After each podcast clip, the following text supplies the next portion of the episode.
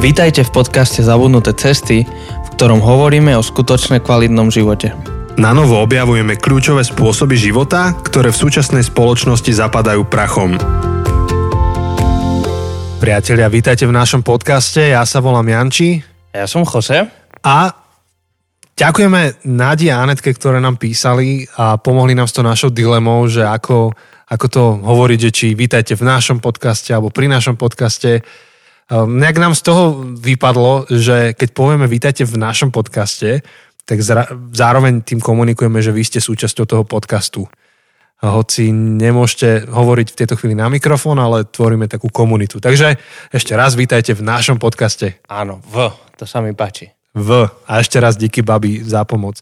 Zároveň vítajte v našej sérii Slepé ulice, ktorú touto epizódou končíme. A pokiaľ nevieš, čo znamená Ekleziastes, Kohelet a Kázateľ, tak e, je to taká známka toho, že máš si pustiť úplný začiatok tejto série a prejsť si tým začiatkom, aby si chápala alebo chápala, o čom budeme hovoriť dnes, lebo nebudeme sa vrácať k niektorým základom.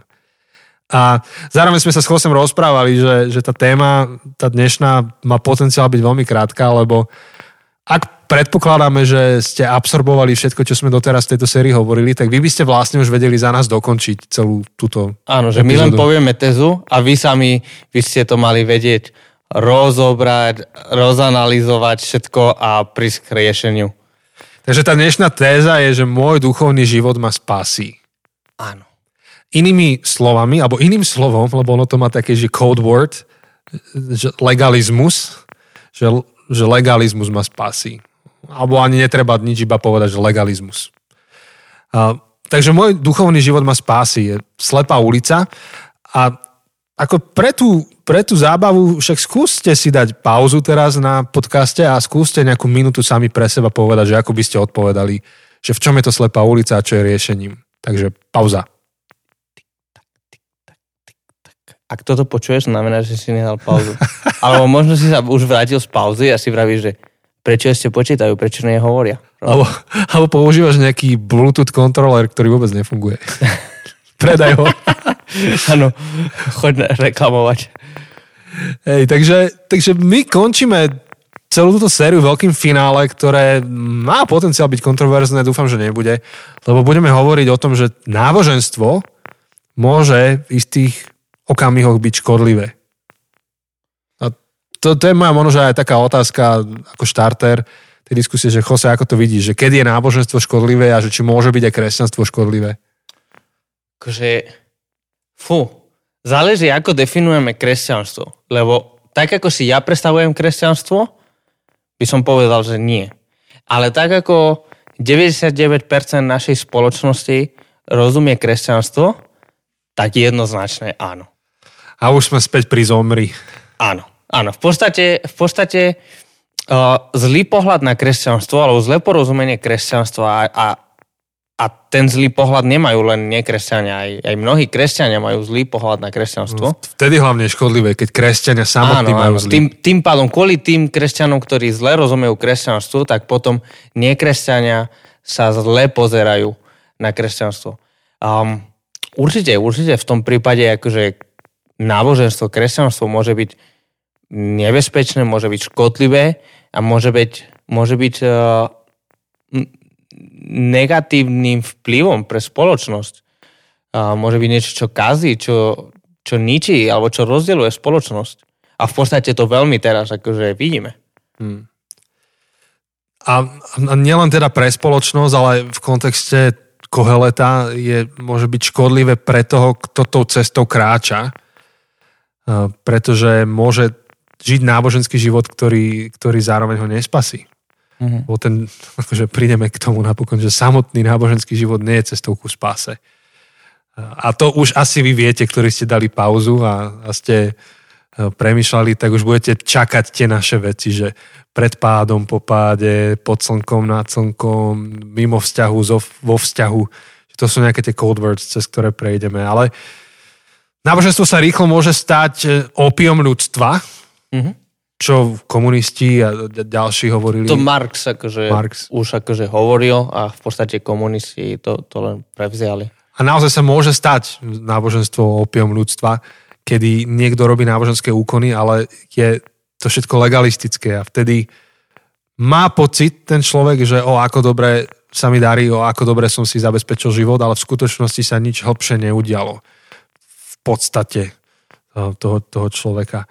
Ešte ináč povedané, že, že existuje rozdiel medzi povrchným náboženstvom a náboženstvom srdca, kde to všetko, čo sme doteraz hovorili, by sa dalo vyjadriť, že, že, že škodlivým sa stáva náboženský život a kresťanstvo vtedy, keď je to iba povrchným náboženstvom, náboženstvom aktivít, náboženstvom vonkajších prejavov.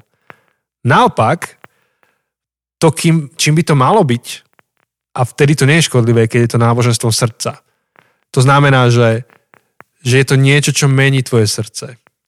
A toto je ako obrovská vec, s ktorou zápasil Ježiš versus náboženskí vodcovia jeho doby. Oni stále Ježišovi vyčítali, nerobíšte správne úkony. A Ježiš im to neustále vrácal späť. Vy nemáte srdce na správnom mieste. Vy nemáte v poriadku vaše srdcia. A je taká tá známa časť zachytená v Evangeliu, kde Ježiš už im nadá do obielených hrobov, v kúre si tam doplň nejakú krásnu slovenskú nádavku, im proste vynadá a im hovorí, že ste pokryci, ste ako hroby plné umrlčích kostí, ktoré sú smradlavé, ale pekné biele. A rovnako vy neustále iba riešite legalizmus, to znamená rob správne úkony, aby si bol správny veriaci. Pričom ja vám hovorím, že to, ako žijete, vyviera z vášho srdca. Keď vaše srdce bude v poriadku, váš život bude v poriadku. Keď vaše srdce nebude v poriadku, váš život nebude v poriadku. A myslím, že sme svedkami toho, tej, tejto dynamiky všade, aj keby sme hneď akože odbočili z Biblie preč, tak to vidíme v politike, vidíme to v showbiznise, vidíme to v našich vzťahoch doma, kdekoľvek, že keď niekto nemá v poriadku svoje srdce, tak to jeho pekné správanie jedného dňa skončí. Že, že to srdce vypláva na povrch. Častokrát tie najnečakanejšie palcové titulky v novinách sú písané o ľuďoch, o ktorých susedia hovoria, že nechápu, čo sa stalo, však to bol pekný, slušný občan. A zrazu zistia, že tam v pivnici väznil niekoho. Lebo čo? Správanie bolo pekné, ale srdce bolo mimo. No a toto je veľký problém, ktorý hrozí náboženstvu.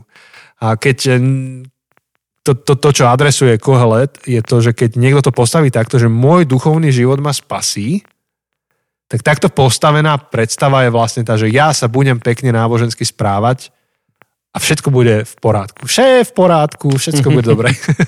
Jose, poď, lebo ja už tu monológy vediem. Som dneska robil svadbu, vieš, tak už som tak kazateľsky nastavený. Čiže počúvajte, čo hovorím, postavte sa, sadnite si, ruky si dajte, obručky si dajte. Vidíš, tak eh, to je skôr až tak diktatorský, že furt akože prikazuje, že čo majú ľudia robiť. Ale akože svadobčania sú radi za také diktatorstvo, lebo potom zrazu sú manžel, manželka a...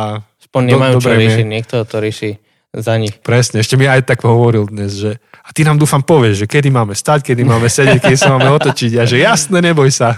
No. Um, myslím si, že jeden veľký problém, čo vnímam uh, s náboženstvom, je, že pracuje s uh, nereálnou predstavou o svete, lebo náboženstvo je biznis. Náboženstvo funguje princípom biznisu. Ja niečo pre teba spravím a ty niečo pre mňa spravíš um, ja niečo urobím pre Boha, spravím akože niekoľko dobrých skutkov, alebo proste dám toľko peňazí na také charitatívne účely, alebo proste zarobím si x bodov a potom uh, Boh sa má ku mne tiež pekne správať.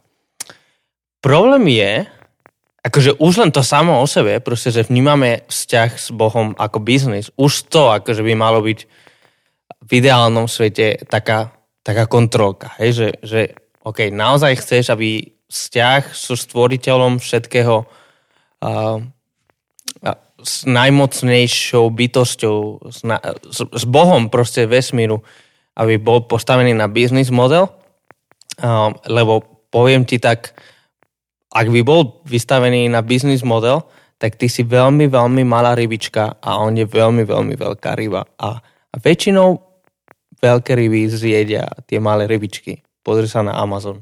A, že, že, že ty... nápadol Amazon a celý čas rozmýšľam, že Putin. Neviem, mi to v hlave behalo, že okay. veľká ryba, najmocnejší muž. Nie? Okay.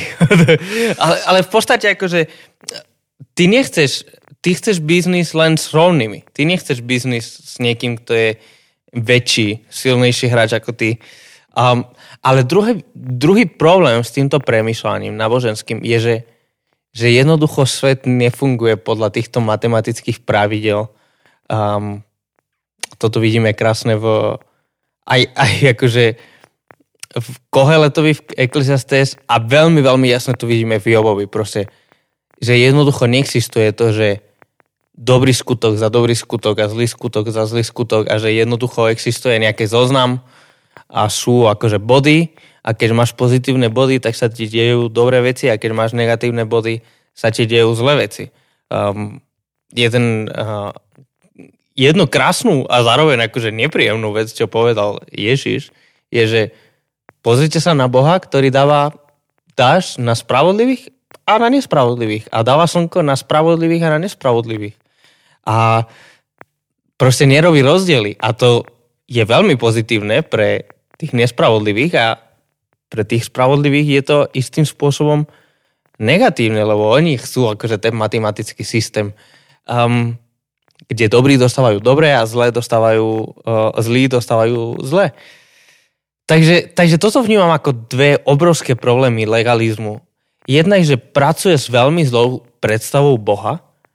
Uh, to je ten biznisový pohľad. A druhá vec je, že, že pracuje s veľmi milnou predstavou o svete, v ktorom žijeme. Jednoducho svet nefunguje ako Excelová tabulka, kde 1 plus 1 sú dva. A do tretice, že ťa napokon to náboženstvo odvedie od Boha. Že ty máš celý čas pocit, že rozvíjaš niečo, čo ťa v živote podrží a ty napokon iba robíš úkony a ten vzťah, o ktorý si mal zápasiť, o ktorom hovoril Job, o ktorom hovoril Kohelet, Šalamún, tak te, o ten vzťah prichádzaš, pretože ho nerozvíjaš, iba robíš, robíš úkony. Takže no. my aj dneska sme akože vo svete, kedy mnohí ľudia pripustia, že, že tento svet je viac než len to, čo vidíme. Minulo sme spomínali modernizmus a postmodernizmus, tak práve postmodernizmus, súd frustrovaný prvou, druhou svetovou vojnou, si uvedomil, že naozaj život je trošku hlbší a viac rozmerný, než len to, že viem a neviem. Mám poznanie, nemám poznanie. Čiže akurát ešte, ešte stále a čím ďalej, tým viac hlbšie sa odmieta organizované náboženstvo a špecificky kresťanstvo, islám a, a, a tieto veľké náboženstva sú odmietané. Ale spiritualita tu je, ale taký test toho, že aká dobrá je naša spiritualita, je to, keď do života príde niečo ťažké. Niečo, čo Ježiš opisuje ako búrka, ako búrku, ktorá ti zatrasie tvojim domom tak sa ukáže, či stal na skale alebo na piesku. Také, také známe podobenstvo Ježišové. Že čo je základ toho života. A, a práve náboženstvo, ktoré je iba legalistické, to znamená, že ja iba niečo za niečo s Bohom a ja niečo robím a Boh ma za to požehná a ja si urobím tie svoje úkony a až tak nerozvíjam s Bohom nejaký, nejaký, vzťah, tak to náboženstvo sa môže stať modlou, ktorá odvádza ľudí od Boha. Takže môže sa stať dokonca spôsobom, ako sa my s udalosťami vyrovnáme bez toho, aby sme Boha spoznali. A to znamená, a teraz ideme pomaly, ale isto ku Koheletovi, že my môžeme žiť nábožensky a stále žiť iba pod slnkom. A chýba nám rozmer života nad slnkom. Čo je podľa mňa ako brutál, lebo to, to nás akože nutí vlastne skúmať každý sám za seba, že, že OK, som veriaci, OK, som náboženský, ak teda som, čo to ale znamená. Alebo som spirituálny, duchovný, alebo čokoľvek si tam doplň, čo si, čo to znamená, či to obstojí a či by to kohalet pri pive a tom dutníku, o ktorom sme tu už hovorili x krát, kde si na kopci, či by ma nesfúkol, že kámo, nahaneš vietor v živote. Takže je to taká pozvanka, že poďme to spolu skúmať v tejto epizóde. A Máš niečo k tomu, alebo môžeme... Poďme ďalej. Takže existuje niečo, čo sa volá, že pasca pôvabnosti. Uh, neviem to veľmi do slovenčiny lepšie preložiť, iba ako pôvabnosť. A to je to, že my sa vieme pôvabne správať, že vieme sa správne správať. Vieme vyzerať nábožne. To znamená, že vieme mať externé náboženstvo. A, a v podstate my dokážeme žiť ako vzorní kresťania, čo znamená, že plagátový, ukážkový, ale celé naše náboženstvo sa iba obmedzí na tudu vzťah s Bohom. Že ja toto urobím a mám pokoj. A celé, celé moje náboženstvo sa obmedzí na to, čo smiem a čo nesmiem. Veci, čo smiem a veci, čo nesmiem. Ja sú nejaké také populárne témy, ktoré kresťania neustále riešia a to bude um, akože téma alkoholu, téma nemanželského sexu, téma ja neviem, metalovej hudby. A, a veľmi rýchlo sa môže stať, že my dokážeme žiť pôvabne. Akože pre niektorých je to mega ťažké už len to, čo som teraz vymenoval, ale dajme tomu, že to zvládneš. Všetky tri veci. Môžeš ich robiť a stále môžeš mať nepremenené srdce. Stále môže byť niekto, kto má úplne akože na háku, že čo si Boh myslí o jeho živote. Skrátka je to deal. Ja som toto urobil, ja som sa dostal na plagát môjho kostola, proste vedem príkladný život a ďalej nech sa už Boh do mňa nestará. A vlastne môžem stále žiť chamtivo, môžem stále nenávidieť, stále môžem ubližovať pasívno, agresívne, ja neviem, ľuďom okolo seba, alebo môžem eh, opovrhovať ľuďmi okolo seba, ale, ale žijem príkladný kresťanský život. Uh, takže, takže to je tá pásca tej pôvabnosti. A opäť som sa rozkecal, v kľude mi do toho skočí. Nie, to je presne to, to je, to je ten biznisový model a to je tá, to, čo vidíme v mnohých uf, jak by som to povedal u mnohých ľudí proste uh, také očakávanie, že presne správam sa správne, správam sa dobre, tak proste nechce nič viac odo mňa. Nechci moje srdce, nechci, aby som aj potom túžil. Jednoducho proste robím to, čo mám a to je všetko. Čo občas je dobré, akože niekedy je to, niekedy v živote ideme na základný režim. Um, či už je to pri vzťahoch, pri práci, proste kedy kedy z rôznych dôvodov to maximum, čo vieme dať, je minimum. Proste len nejak akože udržať ten vzťah, len nejak akože fungovať. Ale, ale nemôže byť náš štandard. Akože, jasné, že môže byť obdobie v, v nejakom vzťahu s nejakým priateľom, alebo s manželom, manželkou, alebo v práci, kedy z nejakého dôvodu proste robíš minimum, robíš to, čo, čo sa od teba žiada umieš tie riady a povieš ďakujem za večeru, ale nejak akože viac nerozvinieš ten vzťah. Ak je to krátkodobá vec, ktorá je jasné vysvetlená, že prečo sa deje, prečo teraz momentálne proste mám toho veľa a toto je maximum, čo dokážem. OK, to je v pohode. Problém je, keď toto sa stáva našim životným standardom a proste náš, náš normál napríklad akože s manželom, s manželkou je, že proste len nejak existujeme ako spolubývajúci a, a proste OK, ďakujem za večeru, ale, ale nie je pri tom srdce, len proste fakticky poďakuješ len za to, že ďakujem, že som mal niečo, čo si dať. Um, a akokoľvek fungujeme len ako spolubývajúci, dobre, umiem tie riady, tak proste keď treba, tak to proste spravím. Um, ak to je štandard, potom akože nechceš byť v takom vzťahu. Akože ty nechceš byť vo romantickom vzťahu, kde ľudia, kde ten druhý človek robí veci voči tebe len z nejakej povinnosti. Len proste spraví minimum potrebné a už nič viac odo mňa nechci.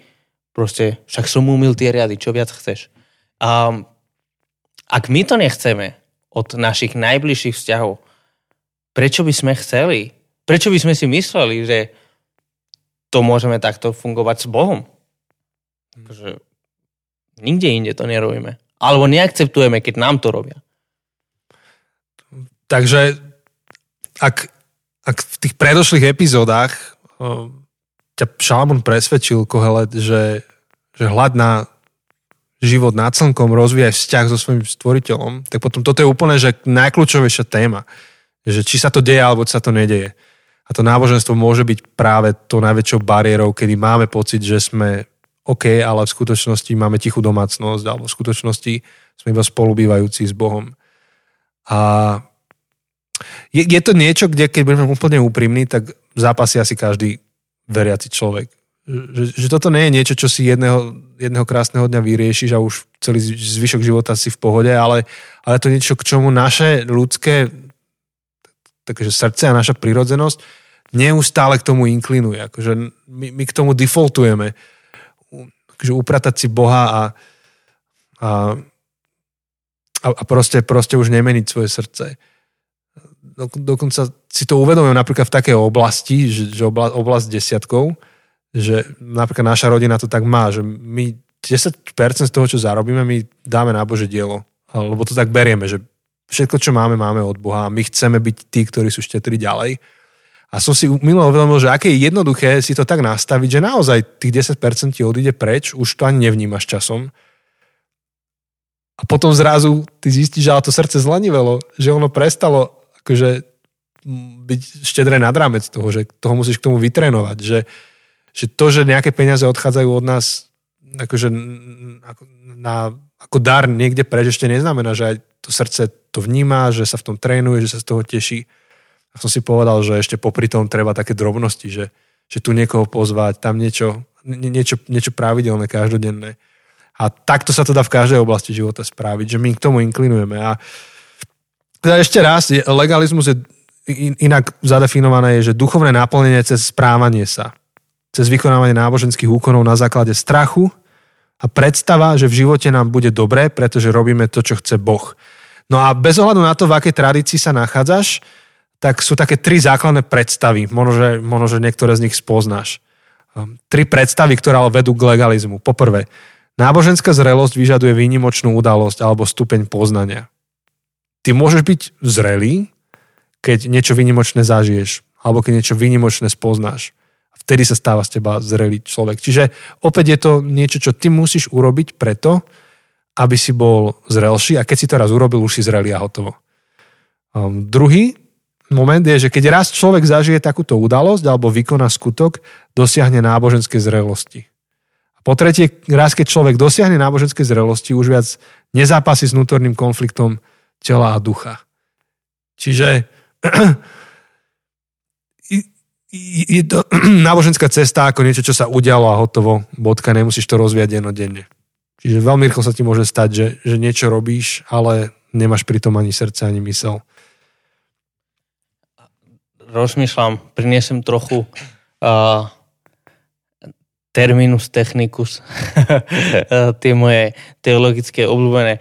V podstate toto je taká, neviem, ako by som to preložil úplne do slovenčiny, prerealizovaná eschatológia, akože overrealized uh, eschatology, že, lebo eschatológia, teda ten, ten pohľad na budúce dní, na budúcnosť um, kresťanstva je nadejný, je neskutočne nadejný, že naozaj ten zápas tela a ducha nebude. A je to oveľa viac než len toto, ale teraz to len um, k tým trom bodom, čo si hovoril.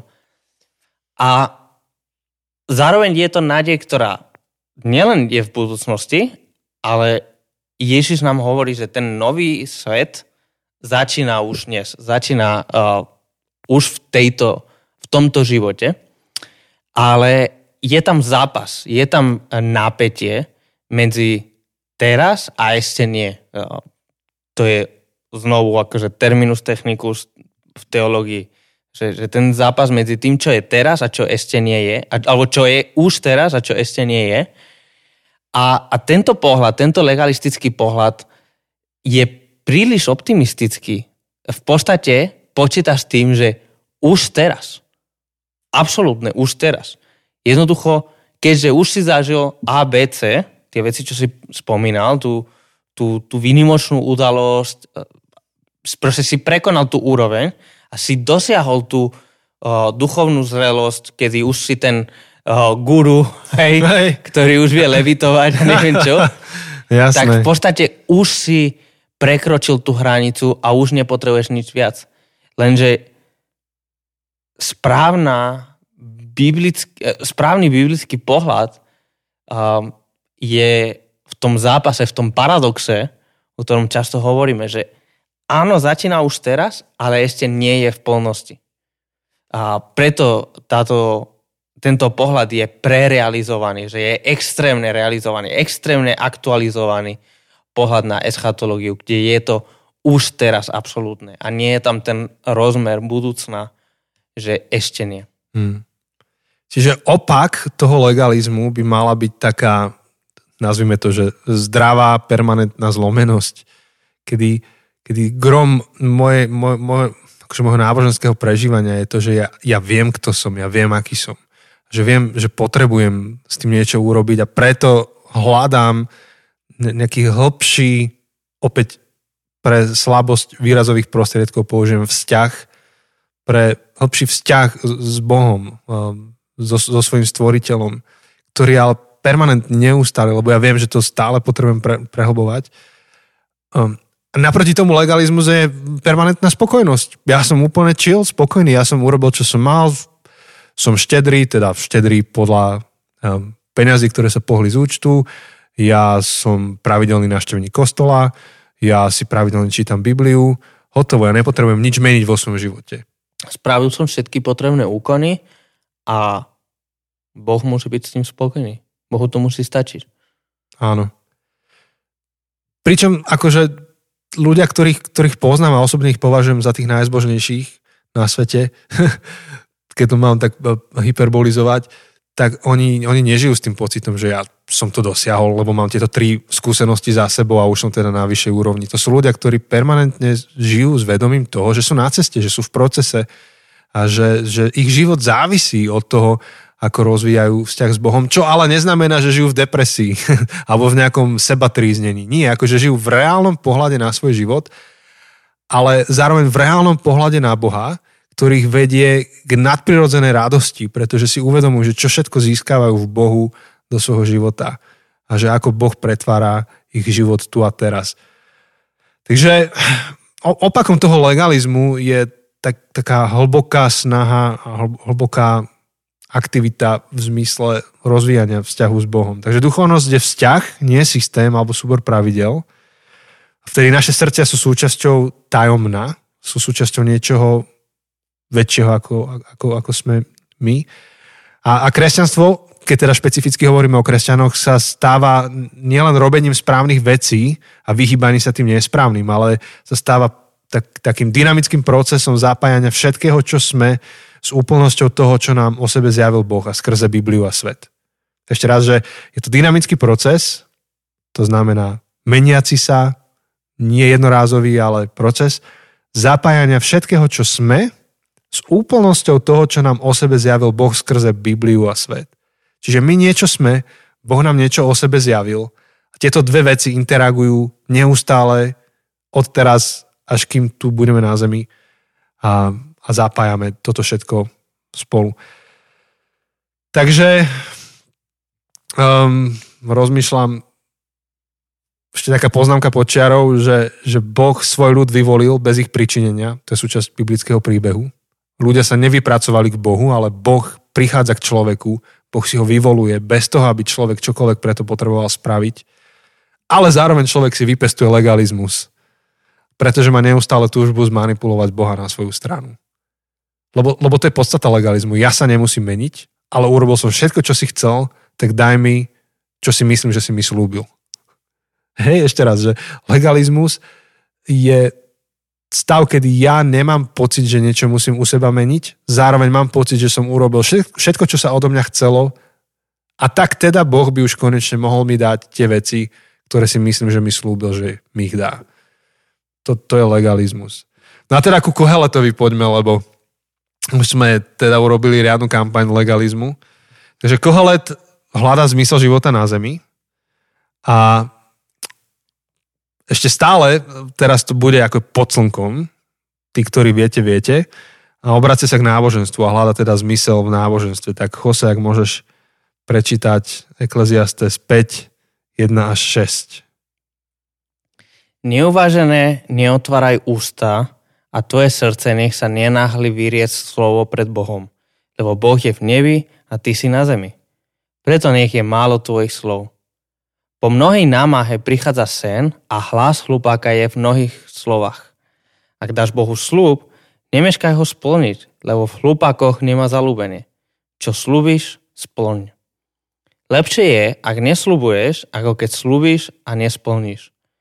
Nedovol ústám, aby ti telo zvádzali na hriech a nehovor pred Božím poslom, že to bol omyl.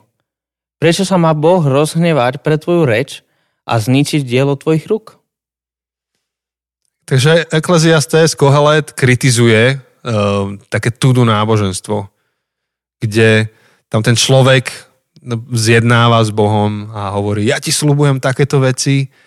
A on hovorí, že ale ty nič neslubuj, akože to, to náboženstvo nemôže stať na tom, že ty niečo naslubuješ a potom od Boha budeš vymáhať, že ti niečo dá. Že to celé vyjde na smiech. Um, hovorí, že alebo kritizuje to, že tie obete sú akože bez srdca, bez mysle, to je iba čistý kšeft, tak ako si to ty spomínal, Jose, že, že, že je to biznis.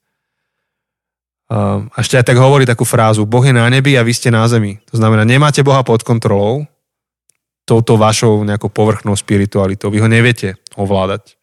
Čo nás späť vedie k tomu, čo Ježiš kritizoval na farizeoch. Ich, ich, ich kritizoval nie pre to, že by nedosiahli ideály, ale preto, že boli samospravodliví. Že im ušla pointa celej viery. Podobne aj, aj Ecclesiastes. Kohelet kritizuje uh, človeka, ak mu uchádza pointa viery. Ktorom teda, keď ti ujde, tak sa z toho stáva legalizmus. Uh-huh. A teda ono to tak nefunguje. Len ešte, ešte rozmýšľam, Takže tá, tá zrada toho legalizmu je tá, že, že ľudia, ktorí žijú povrchnú vieru, nedokážu ísť hlbšie a nepremýšľajú nad skutočným stavom srdca a dokážu ísť cez niečo, čo sa nazýva v angličtine, že motions, cez také pohyby, urobíš si tú svoju rutinu, to, čo treba.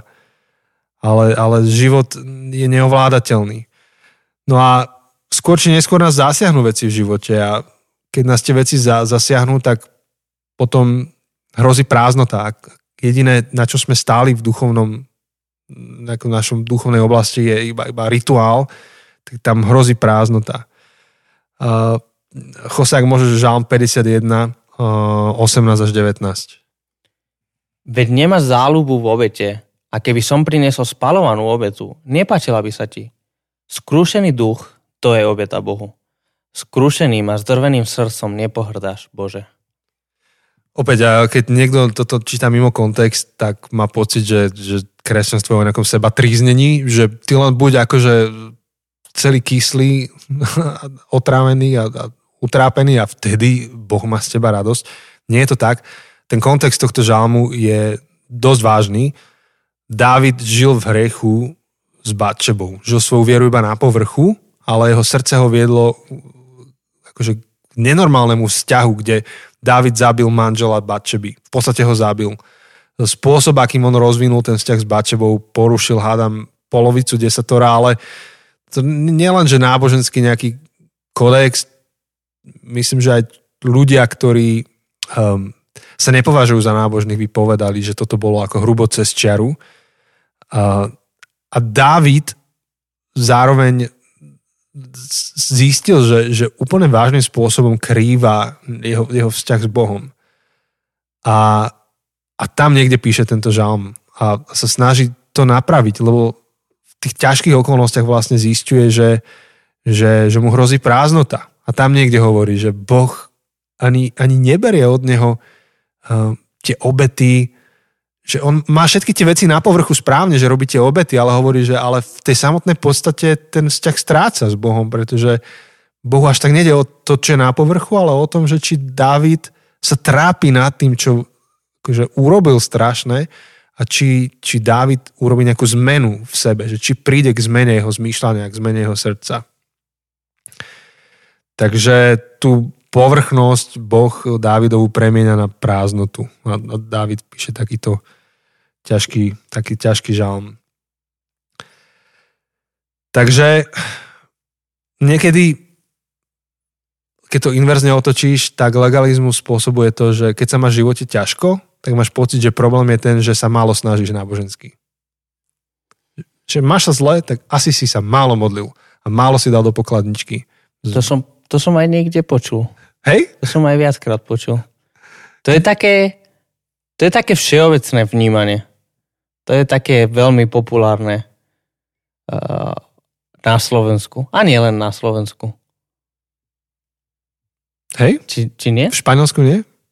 No vravím, že nielen na Slovensku, že, že určite v Španielsku, určite v Amerike. Hej, Prosperity Gospel. Aj toto, k tomu to si šiel. Kenneth Copeland a také srandy. Áno, áno, áno. Že, že proste keď sa ti deje niečo zlé, tak Mm. je problém proste v tvojom duchovnom živote. A vidím v tvojom živote hriech. Hej, to, Hej.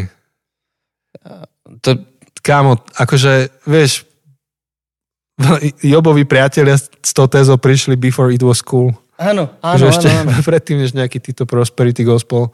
Áno, ale vieš, napríklad akože teraz si spomínam práve na jeden príbeh.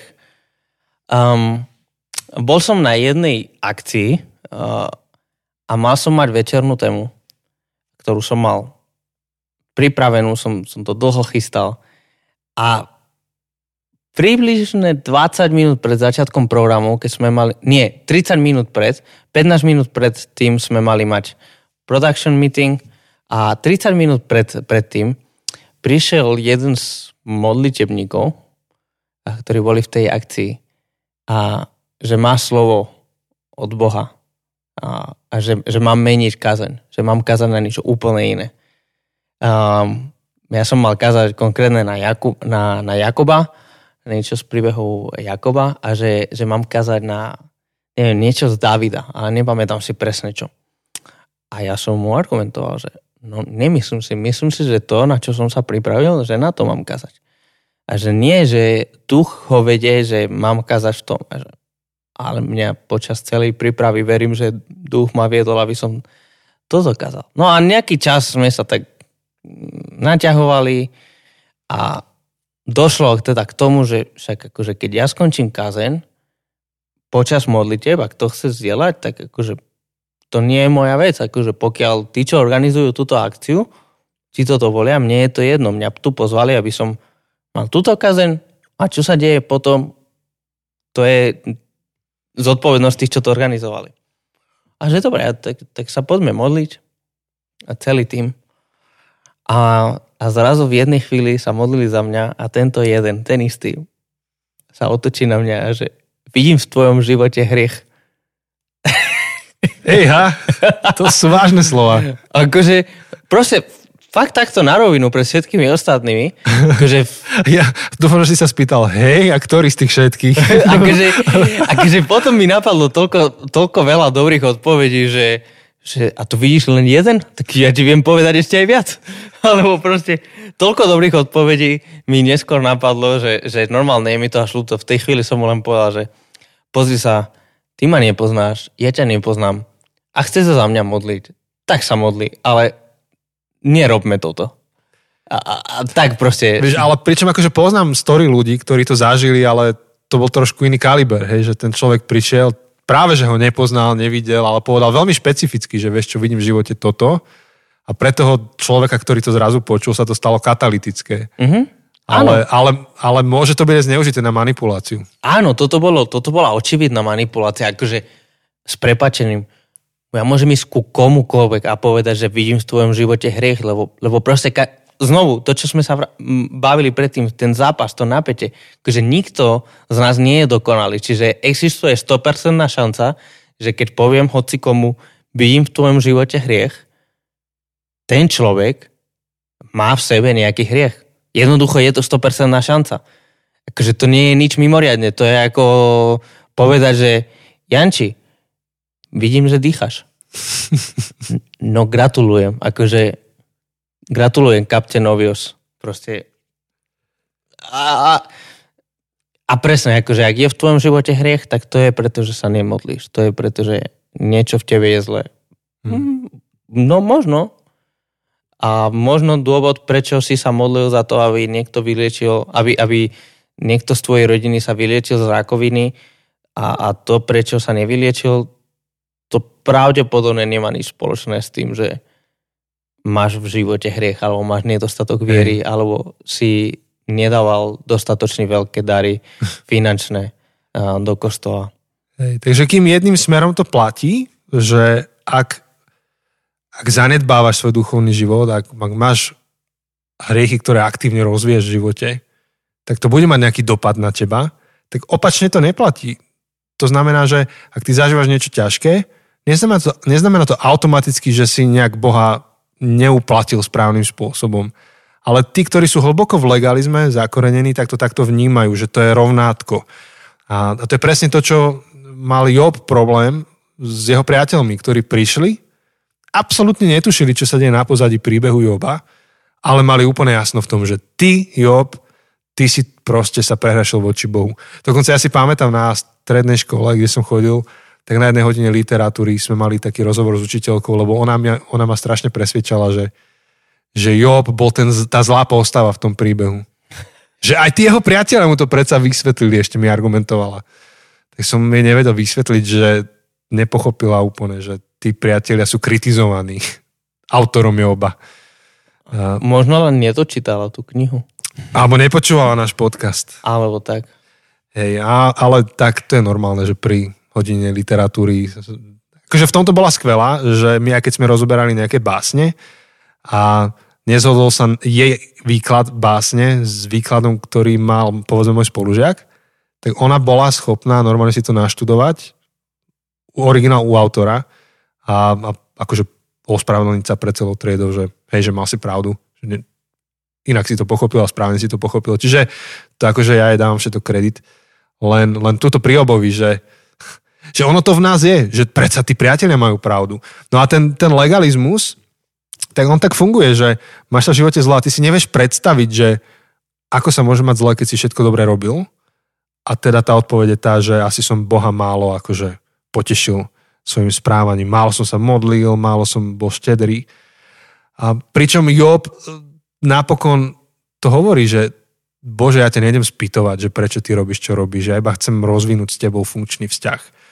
A tak nie je až tak dôležitá forma, ako žijeme svoje náboženstvo.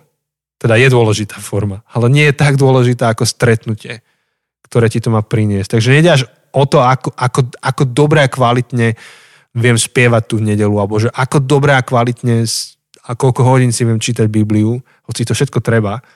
Ale otázka je, že ako nás tieto veci vedú do a znova akože pre nedostatok jazyka, ktorý viem použiť na toto, že ako nás vedú do intimného vzťahu so samotným Bohom. Že, že a, ako rozvíjame vzťah s Bohom. Takže uh, na jednu stranu strata pre tajomno z nás urobi cynikov, ale na druhú stranu že legalizmus je, je celé zle. Takže um, v Biblii nájdeme niekoľko takých základných informácií o tom, ako žiť náboženský život. A tam nemá byť chaos, ale ten náboženský život má nejak fungovať. Ale mimo toho je tam obrovská, obrovská sloboda v celom. A, a opäť um, to, k čomu nás vedú potom tí novozmluvní autory, ktorí už mali plnosť zjavenia, ako, ako Pavol a ďalší, tak bolo k tomu, že rozvíjaj vzťah s Ježišom. Že to, to je to. To je opak legalizmu. A Ježiš bol najsilnejší, naj, najhlasnejší odporca legalizmu. Mm-hmm. V podstate tiež tam zapadá do toho ten príbeh e, s mládencom, ktorý prišiel za Ježišom. Pýtal sa ho, že čo mám spraviť preto, aby som vošiel do nebeského kráľovstva. Je, no, Ježiš sa ho trošku pýta zistuje a tak mládenec o sebe hovorí, že dodržiavať desatoro a že on je dobrý, verný, vzorný kresťan, hoci vtedy ešte nemali to slovo. A Ježiš mu ale vidí do srdca a tak ukáže na taký jeden bod v jeho srdci, videl, že je chamtivý, že má veľa majetku a že nechce sa ho vzdať, že ho miluje ten majetok. Tak Ježiš sa toho chytí a hovorí, tak dobre, tak rozdaj, čo máš a následuj ma. Čo nie je príkaz pre nás rozdať, čo máme následovať na základe tohto textu, len pre toho mládenca konkrétne, on to potreboval počuť mladenec smutný odchádza, lebo má rád Ježiša, ale nie až tak ako svoj majetok. A nie je ochotný svoj majetok rozdať menej Ježiša. Takže, takže následovať Ježiša a, a žiť naozaj život slobody a život, ktorý je, je výživný duchovný život, nielen legalizmus, znamená následovať Ježiša celým svojim srdcom, celou svojou dušou, celou svojou myslou. A čo nás nutne asi aj vedie k tej zlomenosti, o ktorej som hovoril, lebo aj mm-hmm. jak tu sedíme s Chosem, nikto z nás to nedá, A o to, o to viac nás to vedie bližšie k Bohu, lebo si uvedomujeme, že my naozaj potrebujeme Boha v živote, ktorý je tým, ktorý prichádza k nám, ktorý uh, vstupuje do našho života, ktorý nás obnovuje. A nie je to nič, čo my si vieme vydobiť, získať a, a žiť, žiť to perfektne.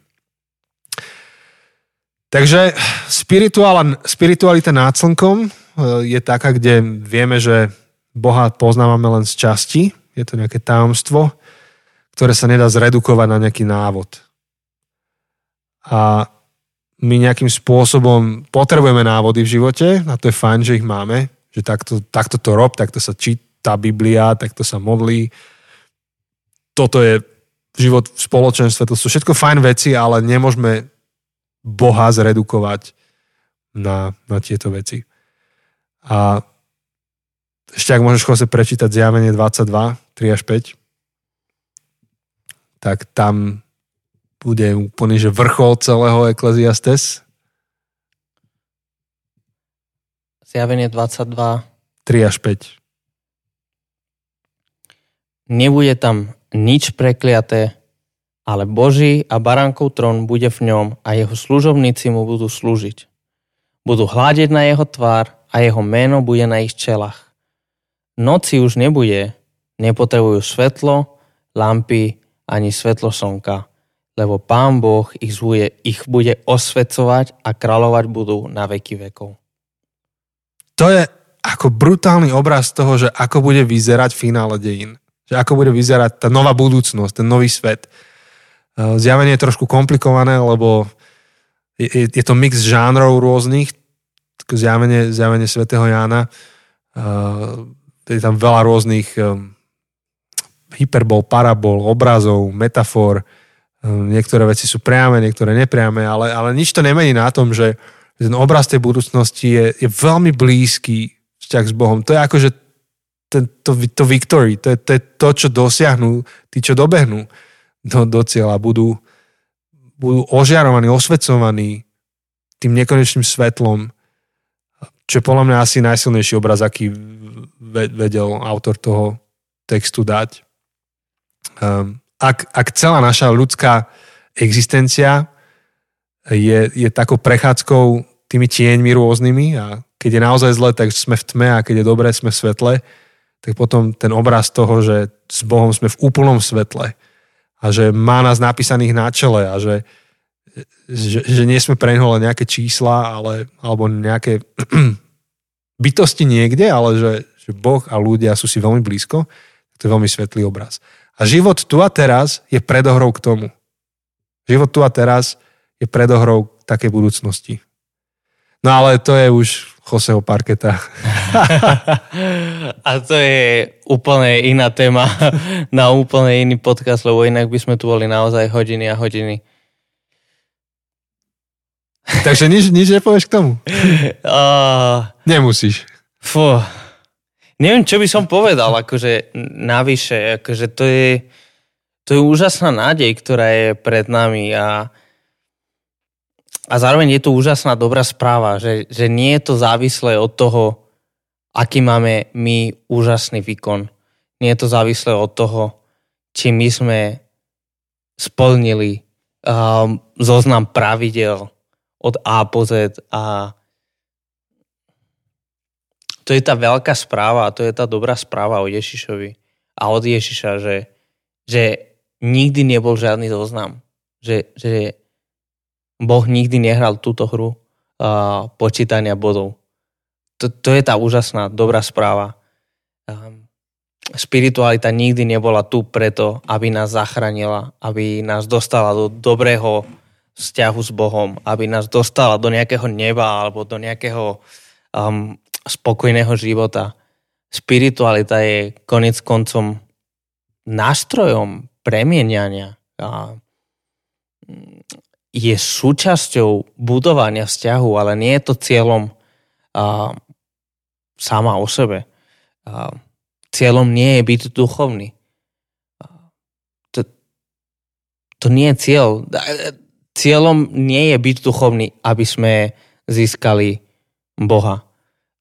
A v podstate to je v niečom aj posolstvo slavného príbehu o marnotratnom synovi a o marnotratnom Bohu, že, že my nemusíme robiť nič preto, aby sme získali Boha, lebo my sme si už získali Boha. Akože Boh vždy bol na našej strane.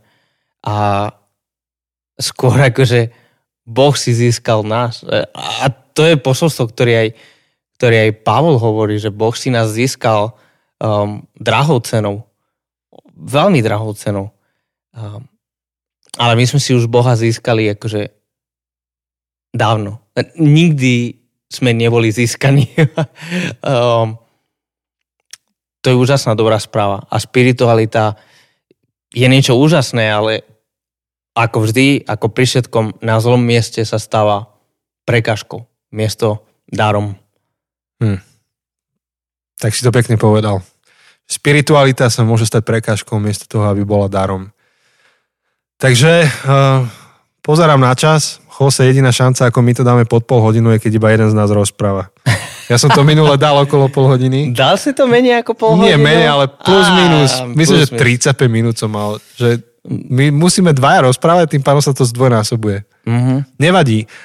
My sme skončili týmto pádom celú sériu uh, s Koheletom.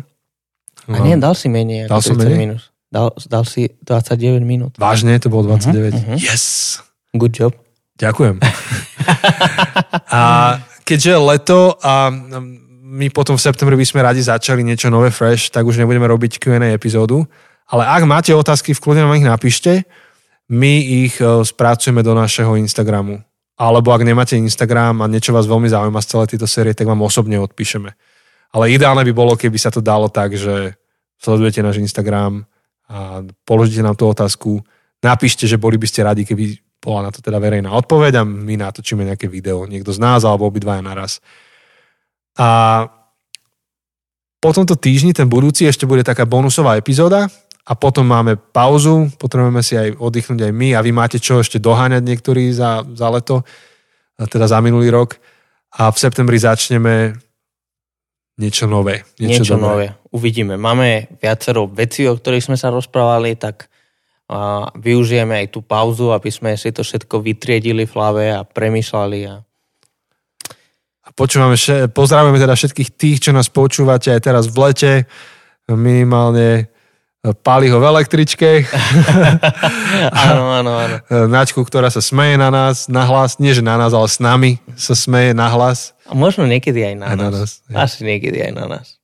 Ale aj tak, tak, to má, tak to má byť. Pozdravujeme ťa. Aj všetkých tých, ktorí nám posielate také tie rôzne správy, nejakú reakciu. Alebo um, na dovolenke nás počúvate. Áno a tešíme sa z tých, čo ste nás navštívili v Žiline.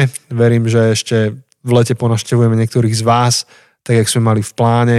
Ja by mhm. som strašne rád ešte stihol aspoň Košice, Nitru, Blávu. No nejak, nejak to pokryť, uvidíme. Určite jednu návštevu do, um, do Bratislavy musíme. To si dlho to je pravda. Um, odkladáme. A Košice chystám v septembri v rámci jednej konferencie. Hej? Dobre. Update, update bude ak sa všetko podarí, tak budú dva kampusy a jeden z nich bude v Košiciach, ja by som mal byť v Košiciach. Aha. Pozriem, pozrieme Dobre. niekoho tam. Môžeš Dobre. ísť so mnou. Dobre. To a... akože teraz naživo sa dozvedám o tomto pozvaní, takže teraz neviem, ako reagovať. Snáď, tiež by. Uvidíme, Dúfam, čo bude. sa mi podarí. Uvidíme, čo bude v septembri. teraz sa zle plánuje. No a tak, ehm, čo ešte? Ďakujeme vám za vašu podporu. Bez vás by sa tieto veci robili len veľmi ťažko. S vašou podporou to ide ľahšie. Myslím, že už v tejto chvíli pomaly aj budú k dispozícii tie materiály, ktoré pripravujeme pre tých, čo robíte skupinky rôzne alebo chcete študovať. Janina robí skvelú prácu so spracovaním našich epizód a Aďo robí akože tiež veľmi dobrú robotu s grafikou. Videli sme nejaké náhľady. Vyzerá to úplne tip-top peckovo. Takže čo skoro budete môcť cez náš web zabudnutecesty.sk nájsť pdf alebo online formuláre, cez ktoré budete vedieť pracovať E, s materiálmi k našim, našim epizódam. Takže to je na teraz všetko. Lučí sa s vami Ekleziastes, Kohelet a, a Kazateľ a, a Šalamún a ešte neviem kto. No a možno ešte, ešte ten editor, ktorý to dal dokopy. A ani, ani zďaleka, ani zďaleka sme ho nevyčerpali. Urobili sme, použili sme špecifickú optiku, ktorou sme ho teraz vykladali a nejakým spôsobom ho spracovali, ale... Úvod do kazateľa. toto, toto môže... Osemdielný úvod do kazateľa. Presne, akože dá sa úplne inak to čítať ešte. My sme robili taký prierez, dá sa to ísť chronologicky, no všelijak sa to dá. Snáď sme splnili aspoň ten účel, že sme vás nadchli pre ňo. A som sa rozprával s jedným kamarátom teraz, povedal, že teda bol nabudený do Ecclesiastes, tak ho prečítal na posedenie večer a s tým, že vedel, s tým, že vedel, že na konci má byť tá pointa, že je to celé nad slnkom a že úplne si to vychutnával, že ako k tomu už išiel a celý, celý ten taký ten koheletov cynizmus a skepticizmus zrazu vyvrcholil to poznámkou, že ale je tu život nad slnkom. Normálne ako mi to opisoval, tak som mal takúto husiu kožu, že uh, tak dobre sa to počúva, keď to niekto iný číta takto. Tak ako napínavý film. Ako brutál. A, a, a sme sa zhodli s tým kamarátom, že toto je kniha, ktorú musíš čítať viackrát. Uh-huh. A za každým tam objavíš niečo nové. Určite. Určite, určite. Tak snáď aj vy ste nadšení do tej knihy a môžete napríklad v auguste si ju prečítať sami pre seba. Takže priatelia, na teraz je to všetko a snáď sa počujeme o týždeň. Ahoj! Majte sa.